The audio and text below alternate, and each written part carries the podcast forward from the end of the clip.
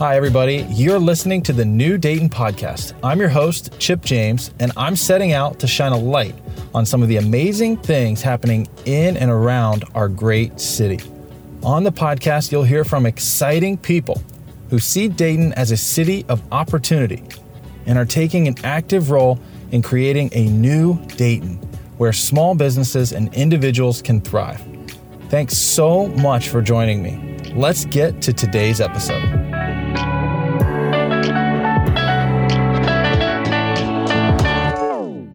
Today, we went downtown and got to speak with David Williams and Francis Curran Minone from Cross Street Partners, the group that is responsible for the financing and really the entire uh, revitalization of the Dayton Arcade.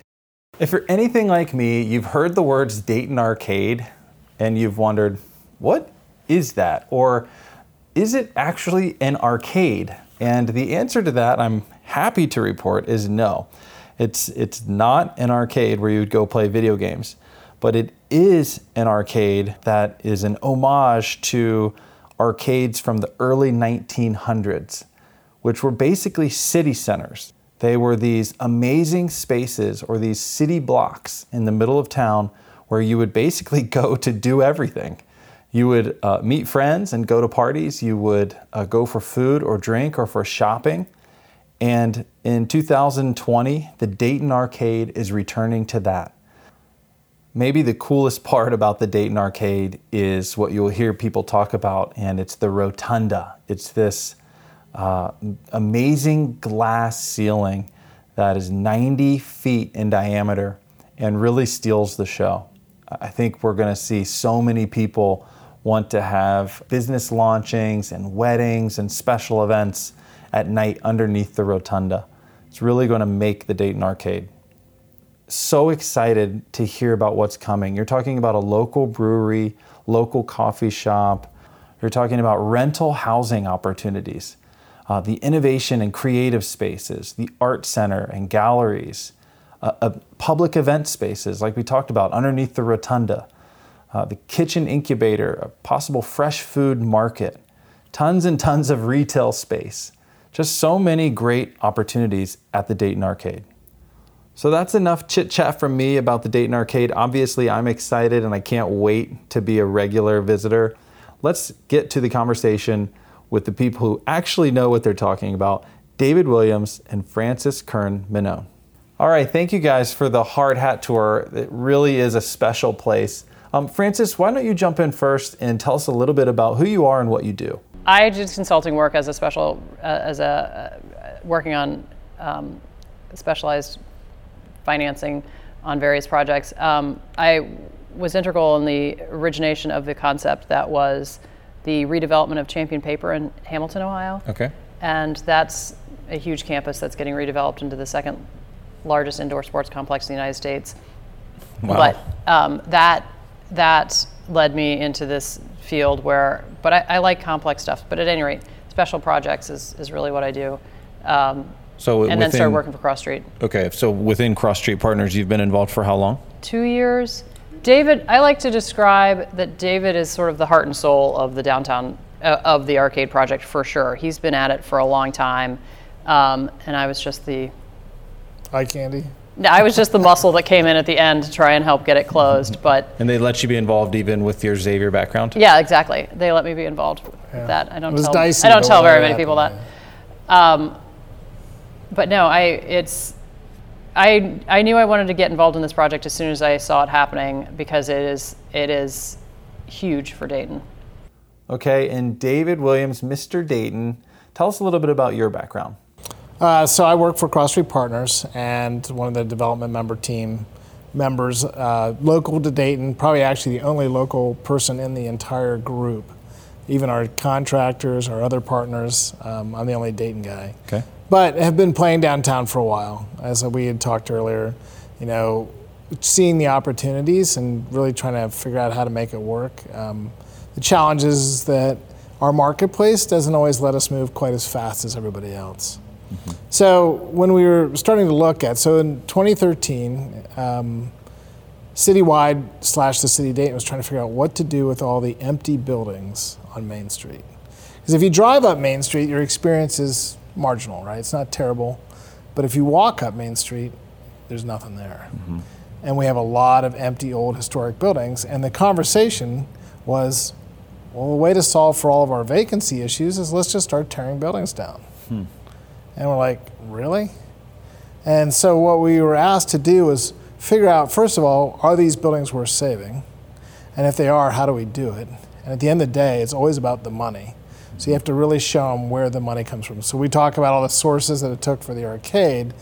We most people didn't understand. There's some new sources in town that we brought into play since this has all started that are were key to the arcade's success in getting its financing. Are you familiar with the story that, or, or had you known that one of the previous owners of the arcade purchased it or found it?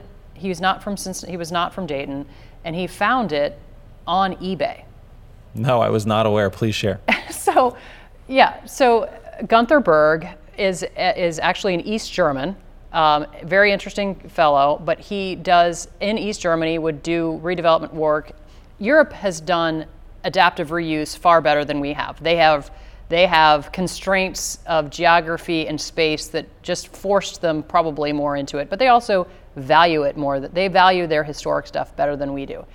At any rate, that's his history. He's from East Germany. He immigrated to the United States. He was living in Wisconsin. And the historic facade that is where the sleeping giant is right now um, has a unique aesthetic to it. He was looking for bricks to purchase to for a building he was trying to rehab in Wisconsin. Saw a, the image of this building being for sale on eBay. Uh, traveled to Dayton to take a look at the space, and as soon as he got here and started looking around, he said, "This is the best thing that this city has. We're not going to tear. I'm not tearing this. down. I'm not buying this building for bricks. That would be terrible." Um, and it was he that then led the early stages of trying to say, "Hey, city." At that point, you're trying to. This is about when the um, task force was getting put together, but it was it was leadership like that that an ownership, I should say. He eventually wound up purchasing the building. He didn't tear it down. Wow. with with a lot of help from the old guard. A lot of help the, from the people old that remember the arcade and the way that it was used many years ago that said this has got to be something that we save. yeah. And so there was a lot of local money raised. Um, and outside, but money again. That just people said, "All right, we got we got to put enough money to be able to buy this thing, just so it doesn't get torn down." It's funny that somebody that wasn't from here Saw the value. saw the value. that was The, the the locals tend to have watched 30 years of decline. Yeah. right? they've seen a downward spiral. They don't know what an ascension looks like. Sure. So, having to convince somebody that's been involved in projects like this all over the country that the ascension is possible is much easier than taking a pe- bunch of people that have watched their downtown just disappear over time. And the places that they remember that are shut down, thinking, no, this can never happen again. Safe to say that if someone from outside of our town can come here and see the value, uh, folks who have been looking for uh, a, a breath of fresh air downtown, especially when it's done, will see that, realize it, and, and really get behind it. one of the things that attracted me to this particular project is the fact that the arcade is a super unique space for downtown Dayton. Um, and, and I think that that if, if we are going to renew and revitalize ourselves, we can't be trying to be somebody else, right? So the arcade is widely known as a downtown Dayton institution. Absolutely. Um, and so, in terms of impact, I think as people think about downtown too, they often go back in their brains to, well, downtown's looking great, but the arcade's still a disaster. Downtown's great, but the arcade's still empty. And when's the arcade going to come back? Right. Um, and so, I, to As an extent, we're having to lift that back up as well. Like we can't, we want to have the arcade lit and active, because that means for Daytonians a successful downtown. Well, no, it means that, it means that anything can get done. Everybody's looked at this as the undoable project, right? You pull the arcade off, that takes off all the governors, and that we can go on anything. Sure, I agree with because that. this is this Yeah. is absolutely the as we say this the sleeping giant, the giant in everybody's minds that nobody's been able to wake up. Mm-hmm. Um, one, one other quick thing though, when, one of the other things that we've been also designing into this is a lot about sustainability. And you know, the most sustainable thing you can do is redevelop old buildings. Uh, we're also tapping the aquifer. You know, the city of Dayton sits on one of the major aquifers in the United States, using that for geothermal heating and air conditioning. Part of our, our financing ties into the sustainability and the steps that we made to make this project not only economically functional operationally, but also innovative in taking old technologies sometimes, make them new technologies, and bring them into a great old facility. Wow.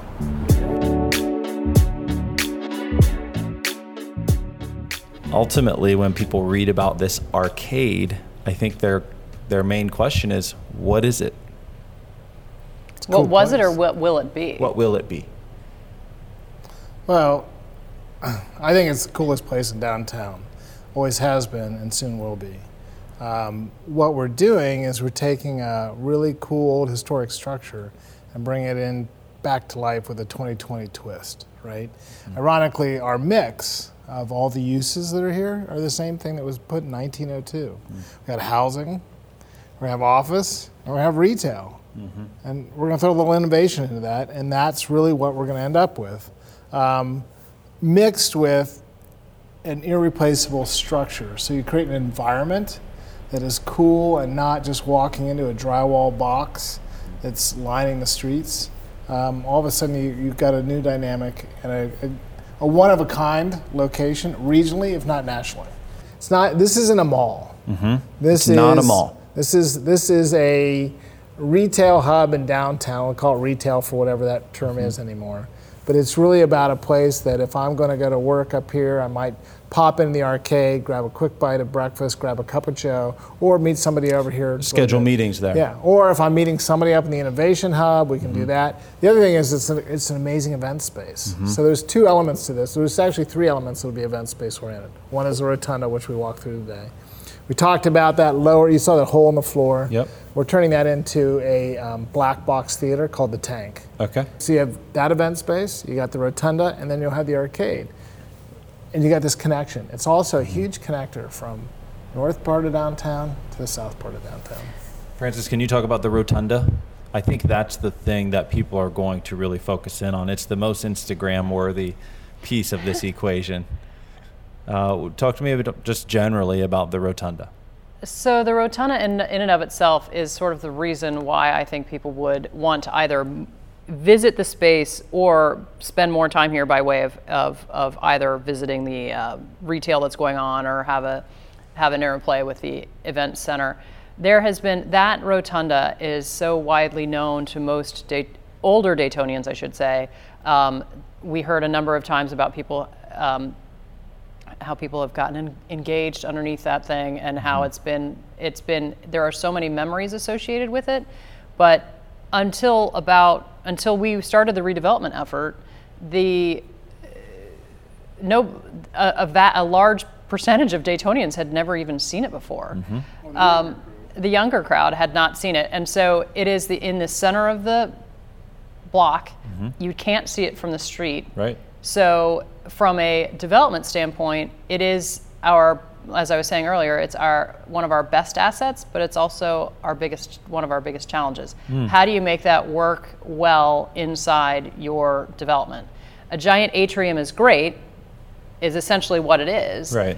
But how are people going to appreciate and, and, connect with it? Mm-hmm. And the arcade is not an arcade. It is not where people go to play games, correct? That's correct.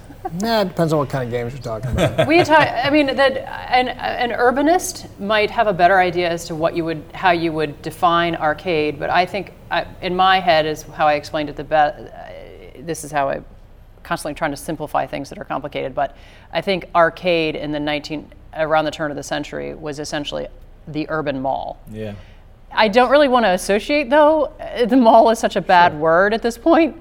Um, but I think it, it's easiest it, correlation. If it were defined to me as a uh, smart destination for many things that I would do on my day in my daily life, whether it's uh, meet a friend, have a business meeting, get a coffee, um, visit a locally owned business, a, a Dayton small business, um, you know, go on a date, uh, plan an event. I mean, it's all of those things, right? Throw a wedding. Yeah, Throw a wedding.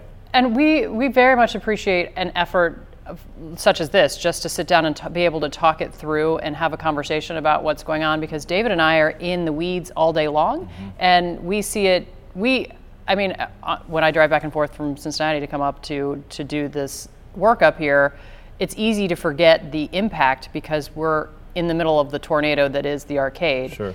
Um, but there is a lot more going on here than uh, we So another verbalized. another twist to it is we've been talking about innovation for the most part in retail. What we haven't been talking about is the arts side of it, and, and that's a big part of where Cross Street goes with this. The arts, is that what you said? the arts, Arts. side, right? Yeah. So so the whole idea of this innovation plan is arts and innovation, and again, it's to put unlike disciplines in a room and create some really cool outcomes. When you say unlike disciplines, people from uh, Yeah. So an artist and an engineer, right? an artist, Or- an engineer, a designer, uh, a scientist, and then all of a sudden you that's Uh, all of a sudden you come up with Square. If you if you know the story behind Square, the little thing you put on your phone, that is exactly how it came about. There was a guy that had an idea.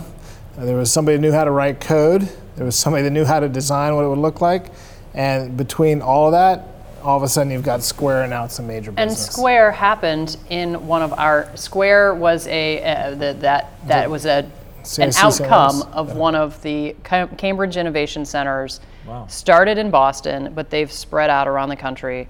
Um, that was developed in St. Louis at the Cincinnati, or the, excuse me, the St. Louis iteration of the Cambridge Innovation Center. The hardest challenge you have with anybody that's doing startup is maybe not their ideas. It's just turning their ideas into a viable business. Mm-hmm.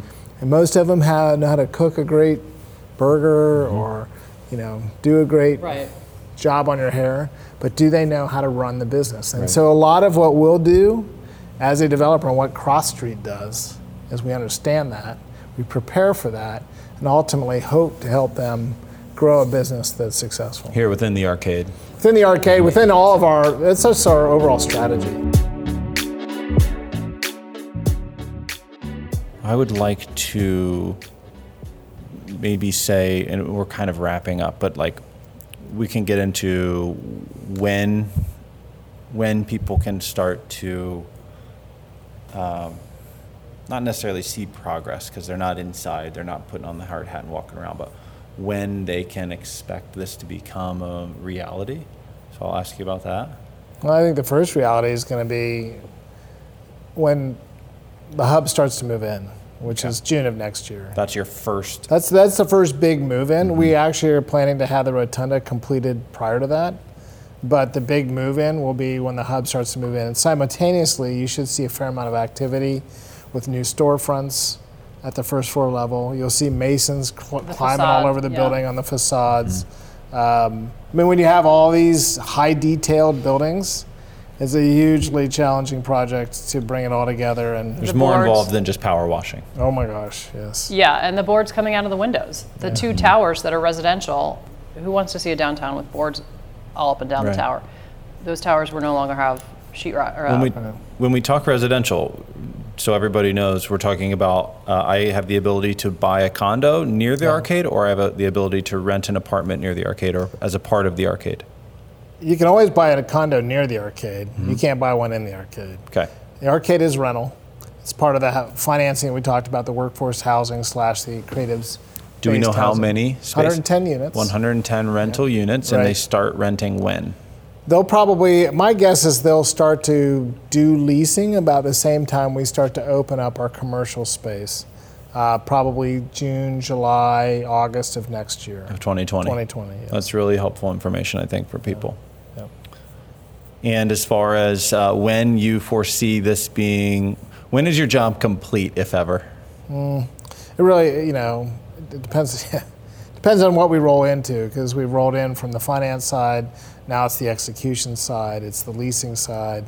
Um, complete would be with all spaces filled and the thing singing. But we've also got the North Arcade that will for, fall shortly after this. So as we're wrapping say the development side up on the south arcade, we're already rolling into the development, so that's phase 2 mm-hmm. and that'll be another probably 34 units of housing. Mm-hmm. That'll be micro lofts, um, cool 400 to 600 square foot lofts integrated into the arcade. So when you guys were on top of that bridge and kind of looking down the arcade, mm-hmm. there's two sides to it, and there'll be units up there. So probably realistically end of 21 when we'll say the bulk of the project's done. Well, it's interesting when people say, prove it. When I say downtown is, is back or it's surging or it's a renaissance and they say prove it, you grasp at different things breweries, sold out Dayton Dragons games, but I don't think anything will be able to prove it quite like this place opening up again and thriving. That will be everyone's prove it moment. I hope so. I think I so. mean, if not, it'll get them close, right? Yeah. This is why I like Chip's effort. I mean, you have to do something about saving downtown. What are you going to do? Just shrug and walk away from it? it it's only going to just, you're only going to be managing your decline, is a way to phrase it too. You've got to do something instead of just sitting there and expecting. Others. The economics move of a in. region are so dependent on your downtown core. Yeah. And someone who lives in the suburbs may not don't realize get that, it. But it's 100% true. They don't get it. You're only, your region, your town, if you will, your greater Dayton area is only as strong as your downtown. And that's why so much of this podcast uh, in the early phases are going, going to be focused on the downtown movements like this. And then we get always those great stories in the national media about the Right. opioid or whatever, whatever That's- it may be. They don't tell the story. That's what motivated this podcast. So I stopped watching that PBS special and said, I'm doing a podcast and I'm, I'm shining a light on the actual side of it that we all see. You can Awesome. see that. We can both look at a cup of coffee and one of us is going to say, That's a good cup of coffee. And the other one can say, That's terrible. Right? And it's the same thing when you look at a town. You can point out that one side of it that may or may not be prevalent, but I can point out this whole other side. And that's what we're going to do. So. Great. Thank you guys so much for taking the time today. I know you're super busy, and we just so appreciate it. Thank you. It's been awesome. Great having you guys. Hope you enjoyed it. Thank you so much. If you've enjoyed the podcast, please share it with your friends. Take a screenshot and share it on Instagram or Facebook. Subscribe and leave us a review. That would be so great. Please help us spread the word about New Dayton. To connect with me or share a guest recommendation, visit the website choosingdayton.com forward slash New Dayton. You can also find me on Instagram at chip underscore James or email me at chipjames at gmail.com. And I'd really like to give a special shout out to Katie Matthews for producing and editing the podcast, and to John Waldron for creating all of the awesome music for this podcast. Thank you so much for tuning in today. See you next time.